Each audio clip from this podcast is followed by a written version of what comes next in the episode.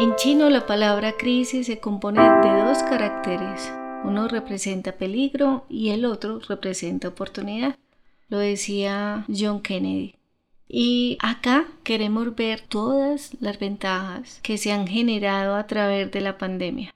Y quisiera que nos preguntáramos algo, que pensáramos en cuáles son las personas que esta semana en mi vida en tu vida nos han ayudado a tener la vida que nosotros estamos teniendo.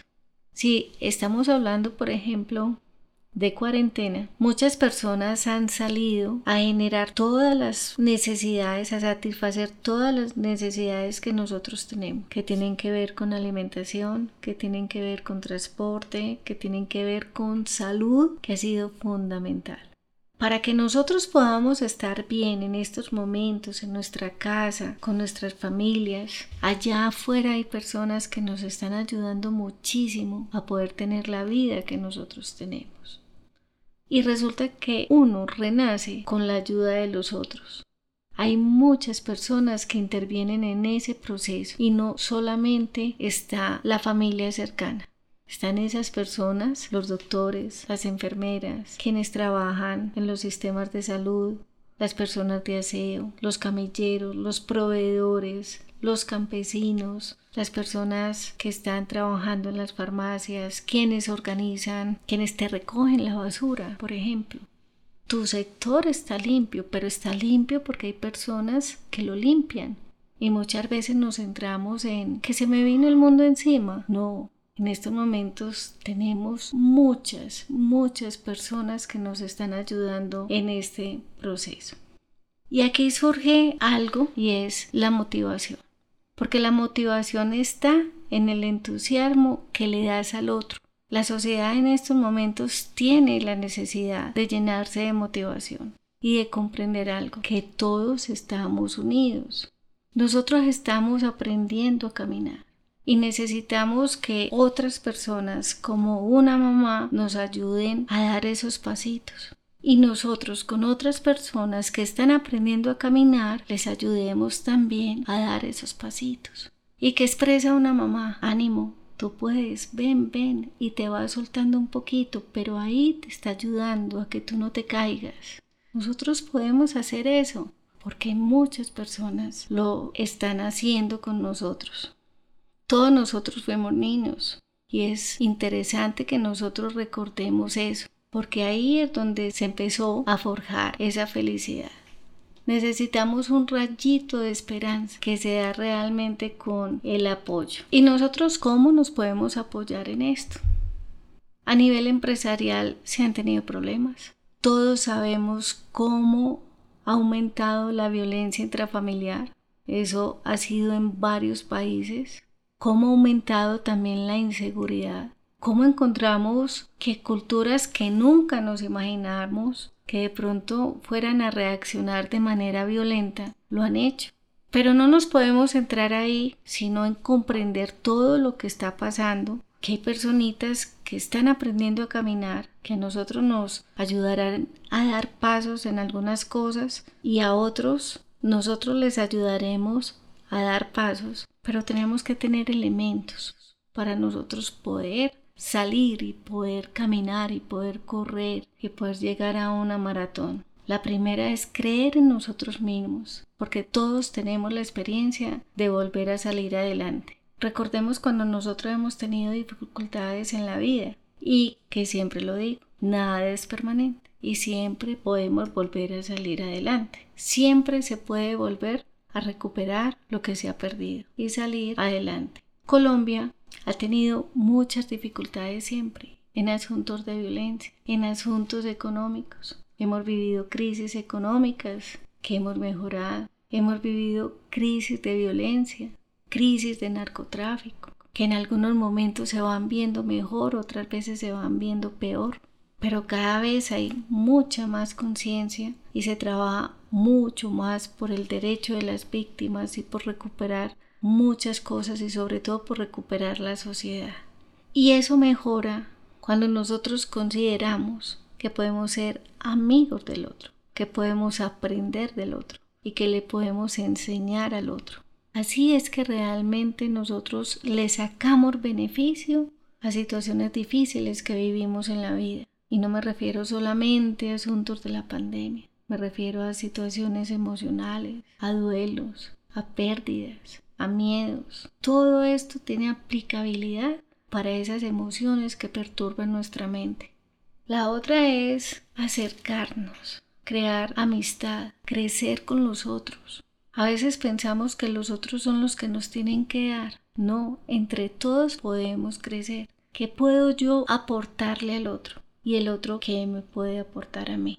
Ahí hay un crecimiento bueno y un crecimiento con unas bases muy firmes porque van de la mano. Lo otro es tener una base grande de amigos. Pensar, ¿yo a quién le ayudo? En la noche es muy bueno, antes de uno acostarse o estando ya en la camita, pensar yo a quién le ayudé hoy y proyectarse y decir a quién le voy a ayudar mañana. Muchas veces estamos pensando en que necesito mucho dinero para ayudarle a alguien. En estos momentos, una palabra de apoyo, una llamada, una palabra bonita ya es suficiente ayuda para un corazón que está triste. Siempre esperamos a tener dinero para ayudar y realmente no es lo más importante la mayoría de las veces. ¿Cómo podemos hacer nosotros las cosas más fáciles? Empezar a vivir con menos, sin necesitar tantas cosas. Otra reflexión que yo me puedo hacer es observar qué es lo que yo tengo, qué es lo que estoy deseando y si realmente todas esas cosas son necesarias para mi vida. Y eso es lindo poderlo hacer, por ejemplo, con los de la casa, observar. La vida se hace mucho más fácil con menos. Si tú viajas y te llevas cinco maletas, tu viaje va a ser mucho más engorroso. Así tú te llevas solamente una maleta, vas a poder fluir más rápido, más fácil, hay más comodidad. Y así es la vida. Y eso es bonito hacerlo también con la familia con ese núcleo de amigos que nosotros tenemos, para que nosotros podamos decir, venga, nosotros cómo podemos hacer todo más fácil, todo más sencillo, todo más tranquilo. La otra parte que podemos aprender de acá es pensar en la humanidad, pensar siempre en mejorar la condición de la humanidad. ¿Cómo mejoramos la condición de la humanidad? pensar si realmente sí necesitamos tantos químicos, si nosotros podemos aprovechar más los recursos naturales, si nosotros podemos tener un jardín pero con plantas aromáticas, conectarnos realmente con la naturaleza, con los animales. Nosotros pasamos por la vida como si nosotros fuéramos una especie de tsunami nos llevamos y empezamos a arrasar con todo. Hay que frenar para que después eso que nosotros arrasamos no sea lo mismo que nos tape a nosotros, sino que simplemente estamos en una sociedad que se enfoca en arrasar. Y nosotros dejamos de hacer eso cuando empezamos a reconocer la sensibilidad de la humanidad y a entrenar la empatía y la compasión a tener esa capacidad de nosotros ponernos en el lugar del otro. Ese es un regalo que nosotros nos podemos hacer a nosotros mismos, porque cuando tenemos la capacidad de ponernos en el lugar del otro, nos permitimos sentir y nos permitimos conectarnos y conectarnos con la tierra, conectarnos con las necesidades y empezar a generar ideas para hacerlo todo mejor. Cuando nosotros llegamos a este punto, empezamos a hacer cosas bonitas y empezamos a intercambiar. Lo que yo tengo, te lo doy. Lo que tú tienes, me lo das. Y acá es muy chévere si nosotros nos ponemos a pensar, yo qué tengo para dar. Observe.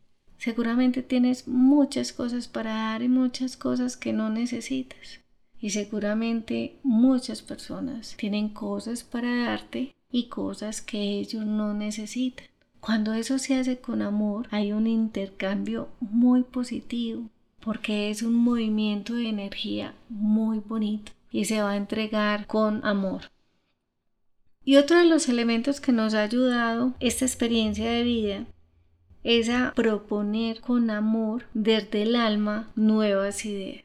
¿yo qué puedo hacer para tener una vida diferente? O sea, sentarme, tomarme un café, tomarme un tinto, tomarme lo que quiera o no tomarme nada, pero empezar a pensar qué ideas me salen para esta vida, para esta nueva experiencia de vida, qué nuevas ideas tengo, cómo las voy a aplicar, con quién las voy a aplicar. Y ahí me voy a dar cuenta que este COVID, esta pandemia, me trajo una oportunidad de ser mucho mejor, de tener más amigos, de tener una vida social más bonita, de tener empatía, sabiduría, compasión, de practicar la generosidad, de practicar el amor. Y pienso que nadie se puede quejar por eso, porque una situación en la vida le haya entregado todas las herramientas para ser mejor. Si consideras que este podcast le puede ayudar a alguien o le puede interesar a un amigo, compárteselo y un abrazo muy grande.